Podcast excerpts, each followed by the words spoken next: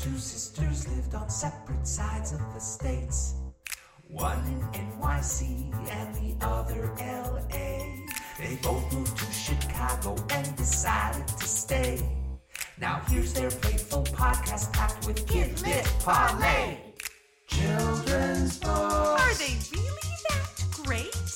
Talking Children's Books is with Kate and Fuse 8. Children's books. Why, what, and how? Fuse 8 and Kate will break it down for you now. Kate, I must congratulate you. Oh, why thank you. Uh, yes. You you don't know why. nope. No. Um, uh, as I approached your home today, spooky season is well in hand. It is. You have, well, how how tall? A twelve foot skeleton? He is. A twelve foot skeleton. Yep. You have your your spider. None, none of this is new. Nope. None of this is unexpected. However, you do have gravestones, That is the new addition this which year. are very legible. Thank you. You're welcome. And then, of course, you'll be doing the projections on the windows. Yeah, and we're, we're dressing up. Uh, the twelve foot tall skeleton is named Hank. Yes. uh, I gave him. He his, has a gravestone, he has his own gravestone. very own, with his name on it and everything. yeah, and he'll be dressed as the Grim Reaper this year. Uh, Nice. yeah, I bought a skeleton who talks, and I didn't know he talked. So that is a fact right there. Did you know that there is a a it's like a jack o' lantern guy that is being sold out of Target. His name is Lewis. He is a sassy jack o' lantern guy. No, his name's Lewis. He says, Hmm. and he says in a very he talks and he says in a very sassy voice that my name is Lewis. I'm sorry, I have to leave the podcast right now to go to Target. So His just so I can name it. is Lewis. This is what this is what I hear. Uh, what's your name? my name is Kate. My name is Betsy, and what is the name of this podcast? Duh. Wow, I did not think that was going to be the hard question of the entire night. Good night, everybody. I mean, if you're Enjoy the fish. If you're listening to this podcast, you should know what it's called. Yeah, it's called Fusing Kate. Yeah, I mean, it's you right looked it up after all, but You it's clicked on the possible that button. you just put in the word Kate and it happened to pop up. So No, no, Huh? everyone No? knows the name of this podcast. okay, fine. It's Fusing Kate. What do we do on the podcast? People may not know this. What do we do on the podcast? If if this is their first episode, I'm Yeah. very concerned. well, Uh, maybe they think this is a fun times Halloween podcast. Who knows? it kind of is. yeah, I mean, at this time of year, it is. Yeah. Yeah. But ordinarily, we read children's picture books. Yeah, exactly. We read children's books, and it's awesome. And uh, at this time of year, we read spooky children's books. Now, Yes. I, in a rare bout of, uh, I don't know, preparation, let's say, decided to put a hold on a whole bunch of potentially spooky books, and I read through them on my lunch breaks, Kate. On my lunch breaks. Wow. That's me time. Mm-hmm. And me time mm-hmm. was filled up with you time. Uh-huh. Because I read through these books and I read some terrible, terrible Aww. old. I'm sorry, I needed to find one that was like worthy of the podcast. And guess what? Did you find one? I think I found it. Okay. Shall I bring it over? All right. Here it goes.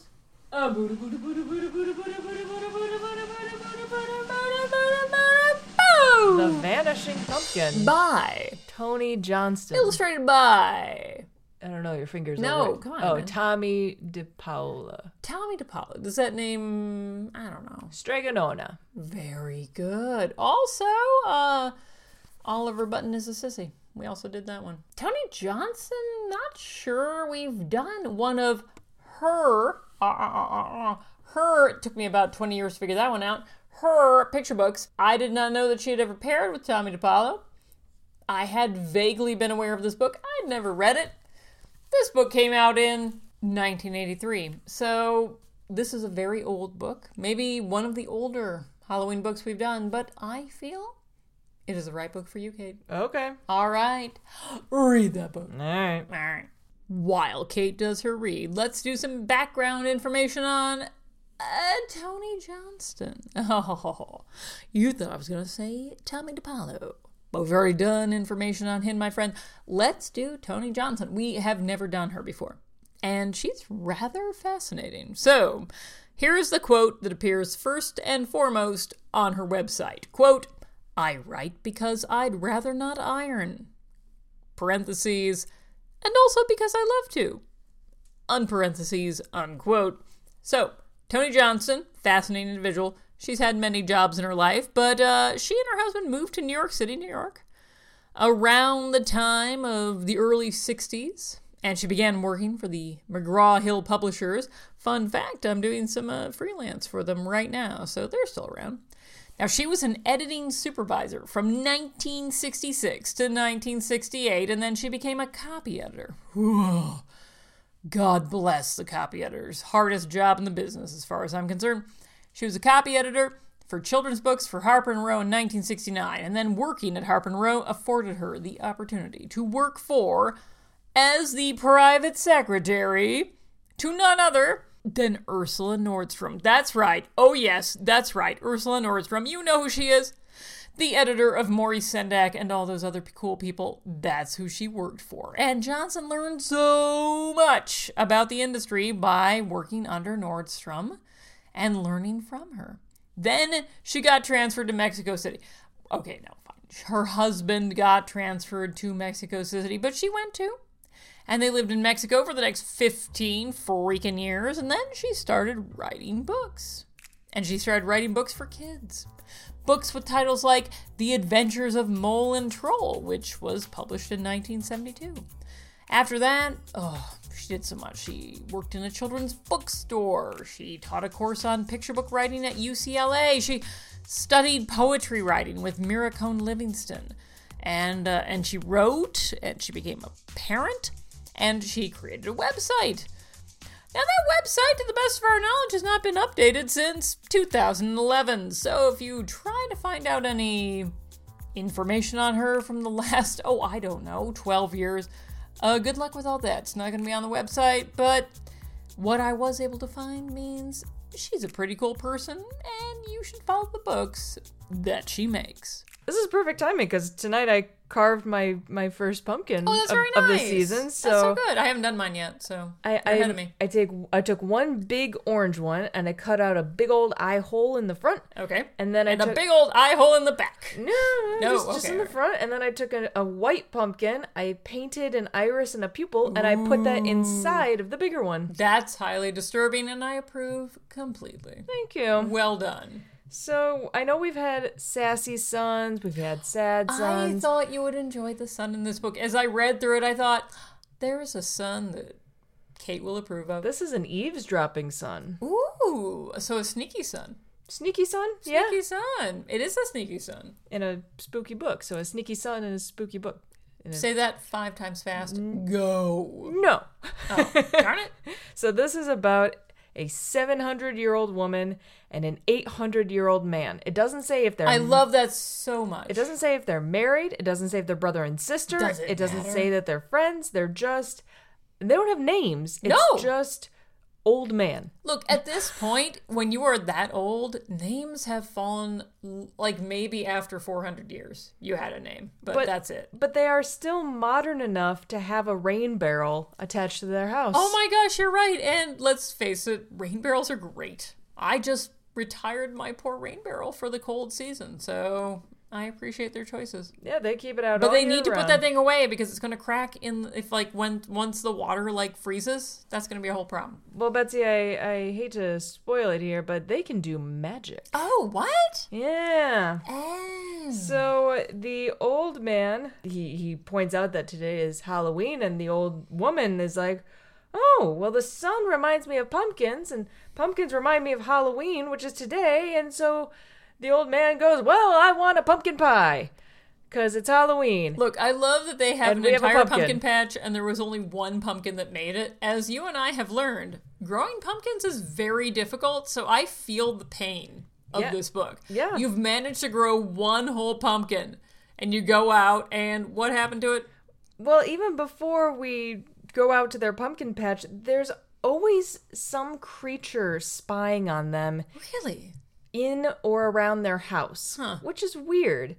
First, there's like Dobby outside of their front door. Oh my gosh, there is Dobby. There's like a little um, mouse in the corner when they're getting close to the pumpkin patch.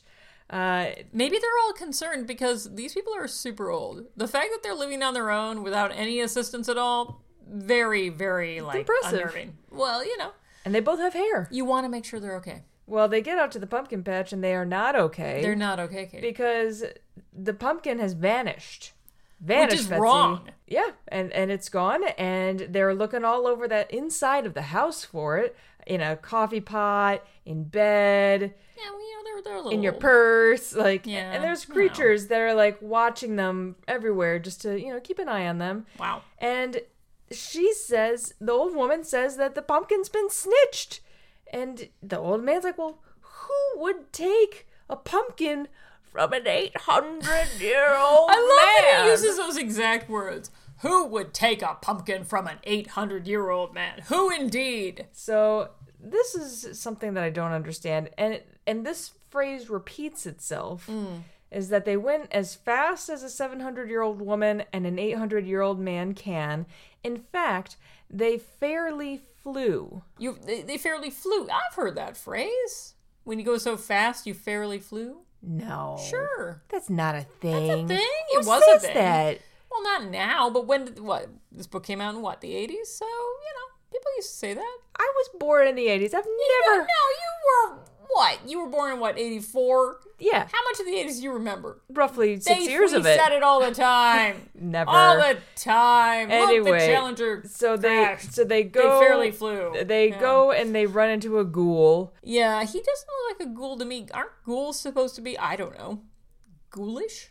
Nope, it's He's a not ghoulish. it's a hairless leprechaun, Betsy. Yeah, no, that's what he's- we're going with. He's got a proper little top hat He's on. got a top hat. He's got gloves. he has a starched collar Yeah. that is removable from the rest of his suit. and the old man accosts him and says, "Where is it?" And the ghoul says, "Don't know." No. And uh, and they keep on be- asking, like, "What? T- where is it?" And the ghoul keeps saying, "Don't know." I mean, you're literally the only suspect we've found so far. Now, you could phrase this as making like the text could make the ghoul sound meaner than he is, Yeah. like don't know, you know? Don't know. And the you know, he- the, the the ghoul is looking behind himself, he's looking in front of himself, he's looking behind the old woman, he's looking behind the old man. The old man is like, "Stop it. Or I'll do such a trick." And it says, "Please do," growled the ghoul. And I'm just please do yeah, it's like taunting him, you know. Yeah. But but the illustrations he's so cute are of a he's adorable little like clueless alien. Yeah, just... no, the way he like the sound that I hear as he looks around himself is like that's like yeah, the amount the, the of like text, threat that I'm hearing from the, him. Yeah, the text yeah. and the illustrations do not match. They, they do not. They do I not mesh well 100%. together. Yeah. But the old man does a magic trick. He makes the ghoul uh, as thin as an onion skin, and I do like that the illustration of the ghoul is all black and white in front of the old woman's skirt. Mm-hmm. So you can't see the color of her skirt through the ghoul because he's all in black and white, which I thought was very clever. It is very clever. It's a fun take. So they give up and they keep going to try and find this pumpkin, and the ghoul comes along because he wants pumpkin pie too. So Well, also he wants to see, another trick. right. I think that's a big part of it. They also want to see a new trick. well, the old man and old woman come across a rapscallion. Now, Betsy, when you picture a rapscallion, what do you imagine? Someone tall, I think would be the first thing that comes to mind. Hmm. Um, a cloak would definitely be a part of it. okay. Um, possibly some sort of weapon, uh, a knife, uh, perhaps a sword. Yeah. I'm going to give you a description of what the illustration is. Okay. And it's best if you've seen Star Wars Mm-hmm, because it's a Jawa holding a mushroom. Except without red eyes. Yeah. But that is a Jawa holding a mushroom without red eyes. So the Jawa is accosted by the old man who wants to find his pumpkin, and the Jawa, you know, offers him a mushroom and says, Will a mushroom do? And the old man says, Never! I shan't eat mushroom pie. Mushroom I mean, mushroom pie, is actually quite delicious if That sounds disgusting. it. No, no, no, not a sweet kind, but a savory pie made with mushrooms, maybe a little Stop, chicken. stop, stop. Sounds so good. Anyway, There's some good mushrooms in he says it's pumpkin mm. pie or nothing.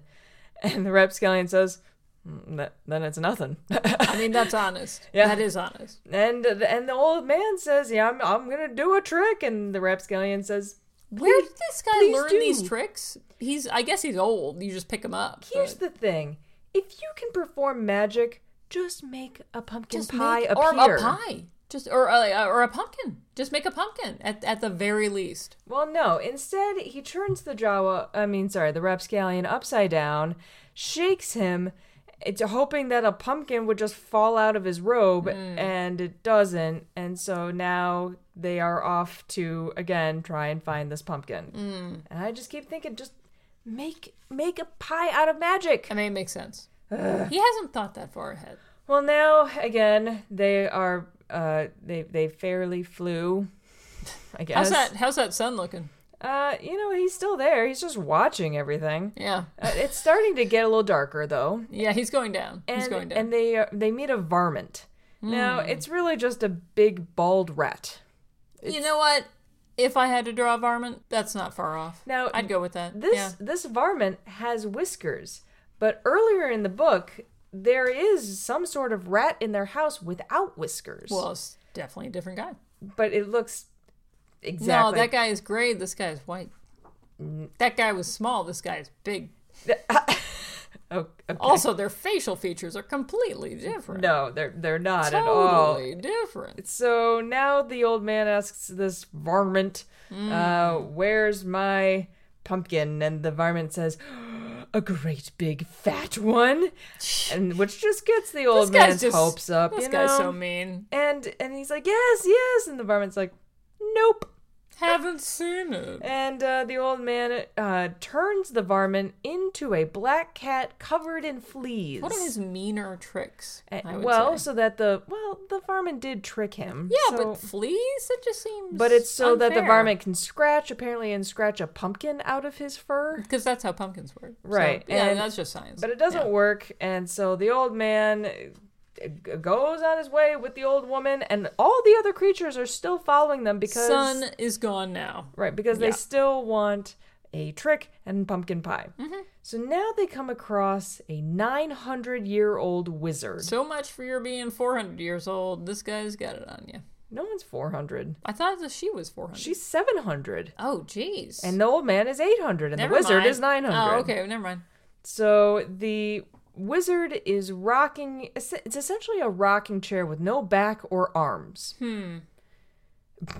Very popular in the 80s, as I and he's understand. and yeah. he's sticking his legs straight out. So he's really working on those ab muscles. Yeah, he is. Yeah. Maybe it's an exercise thing. I don't know. But he, the, Glutes. The old man knows not to mess with a wizard, Smart man. But he also sees the wizard has his pumpkin. Yeah. So he's kind of in between a like a mm, rock and a hard place here because the wizard, you know, he says, "Oh well, I, I borrowed your pumpkin," and the old man mm-hmm. says, he mutters under his breath, "Snitched."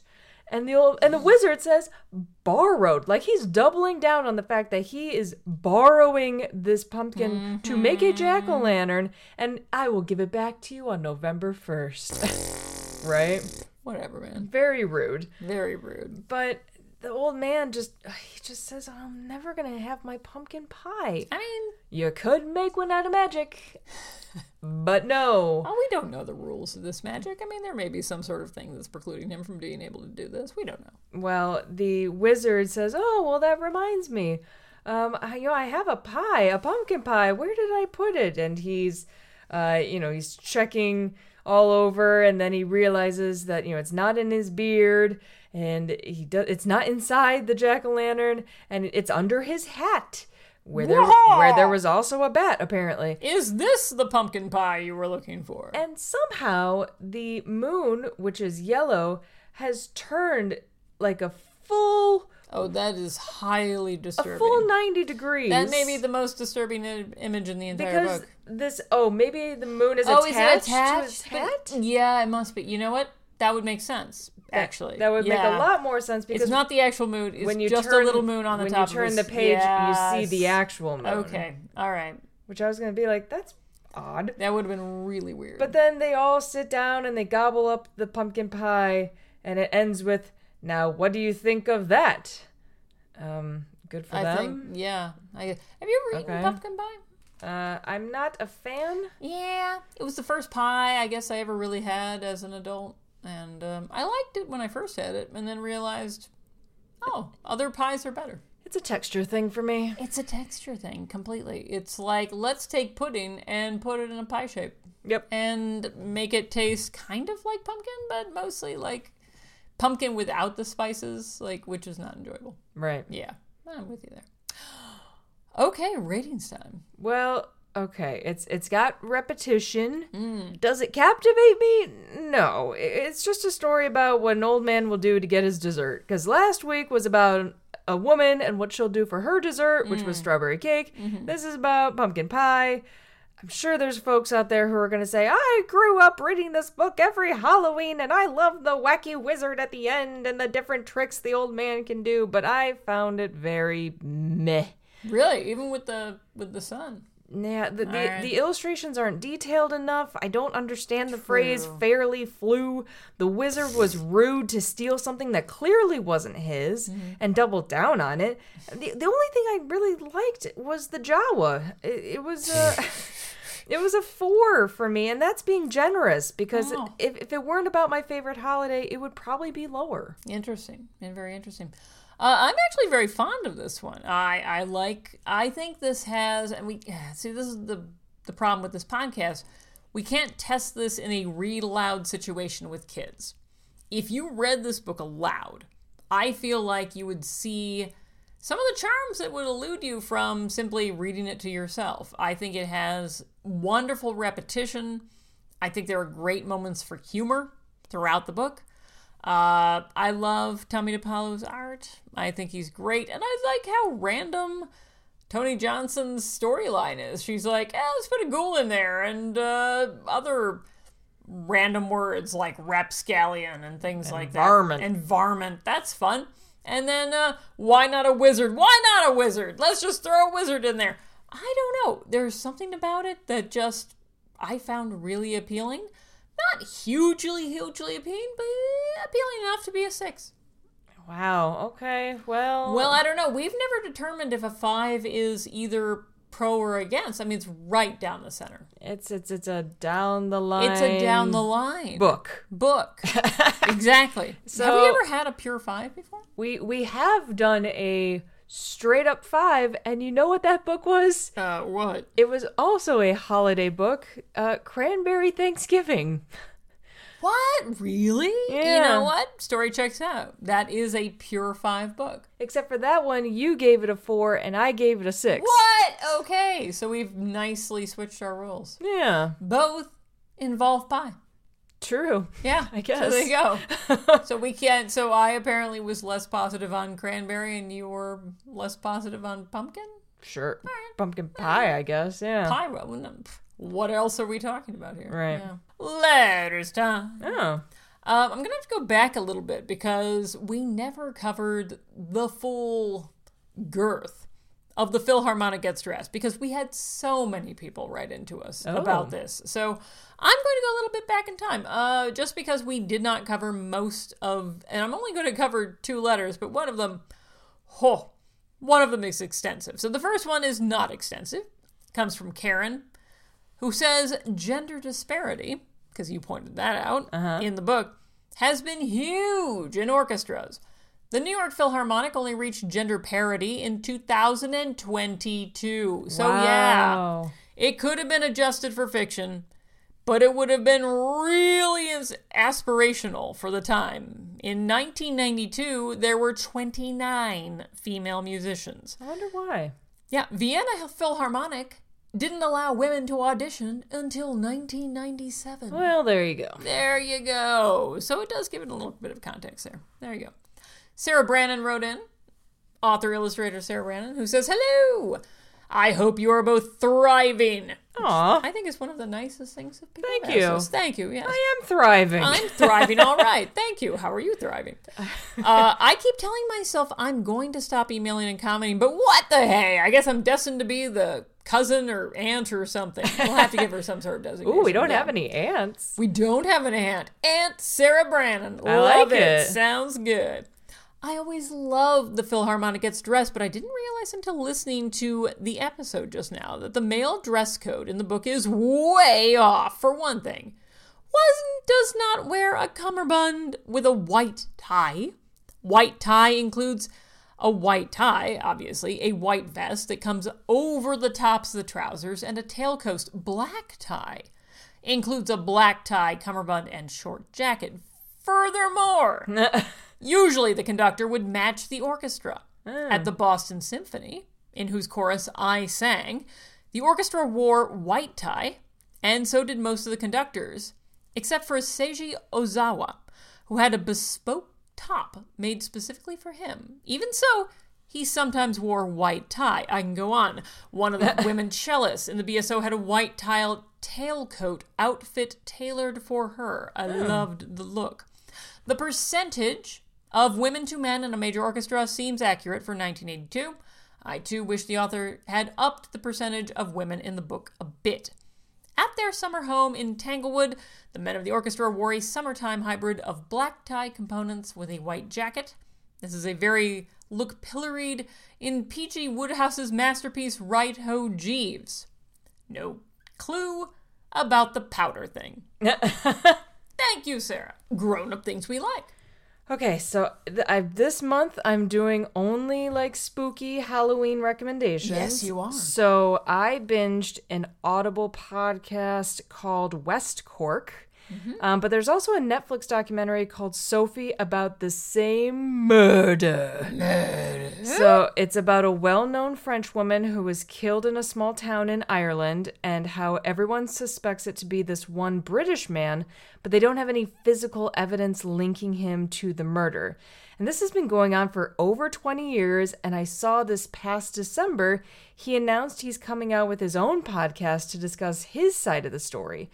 Uh, it involves dodgy police work, spies, domestic violence, international law. It is really interesting because your opinion of the suspect flips back and forth. So if you like true crime and you especially like Irish accents, uh, it is worth listening to West Cork or watching Sophie on Netflix. Very nice. Yeah. Mine has nothing, nothing, nothing to do with the Halloween season at all. Boo. Unless people choose to dress like the people in this video, which if you do, all power to you, but no one's going to guess what you are. Um, this is the one of the rare cases where I'm a teeny tiny, tiny itty bitty bit more tuned into the cultural zeitgeist than you are. Uh, albeit at least two months late, but still, I'm covering the song uh, back on 74, which is to say the music video, which is to say the people online copying the music video.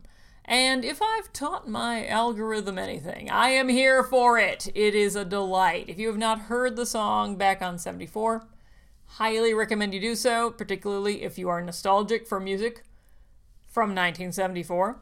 But all the more so if you watch the music video and then go out and find, oh my lord, like the cast of Hamilton doing it. Like, you know, just person after person online doing that dance. It's a delightful dance. Uh, it is very fun to watch.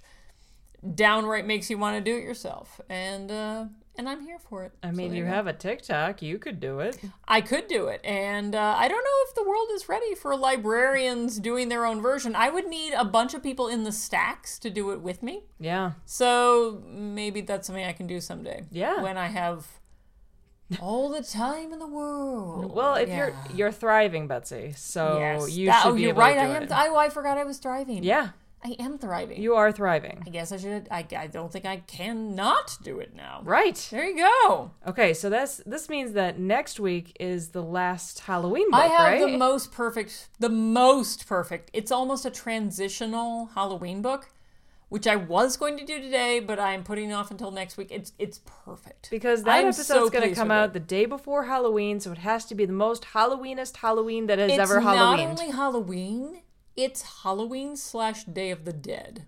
Oh. It's so good. oh, It's so good. so I you're am- already calling it a classic before we even get I'm to not next saying week. it's a classic, but I'm just saying for the episode itself, it's rather perfect. And folks, if you think you can predict what I'm going to do, you might be right. but I had to have a listener suggested to me before I even thought of it myself. So there you go. Yeah. Okay. So until you figure out what book I'm gonna do, I've been Betsy. I'm Kate. Bye. Fuse 8 and Kate is a Fuse number 8 production. You can reach us at fusekate8 at gmail.com. You can follow our podcast on Twitter at fuse underscore Kate. You can follow us on Instagram, Threads, or Blue Sky at Fuse8Kate. That's Fuse number 8 Kate. Listen to us on Stitcher, Spotify, Google Play, or Player FM, or follow us on iTunes and rate our podcast if you're so inclined. Our music is by Haddon Kime, and our own particularly significant pumpkin is Drew Atienza. Fuse 8 and Kate is a creation of Kate Atienza and Betsy Bird.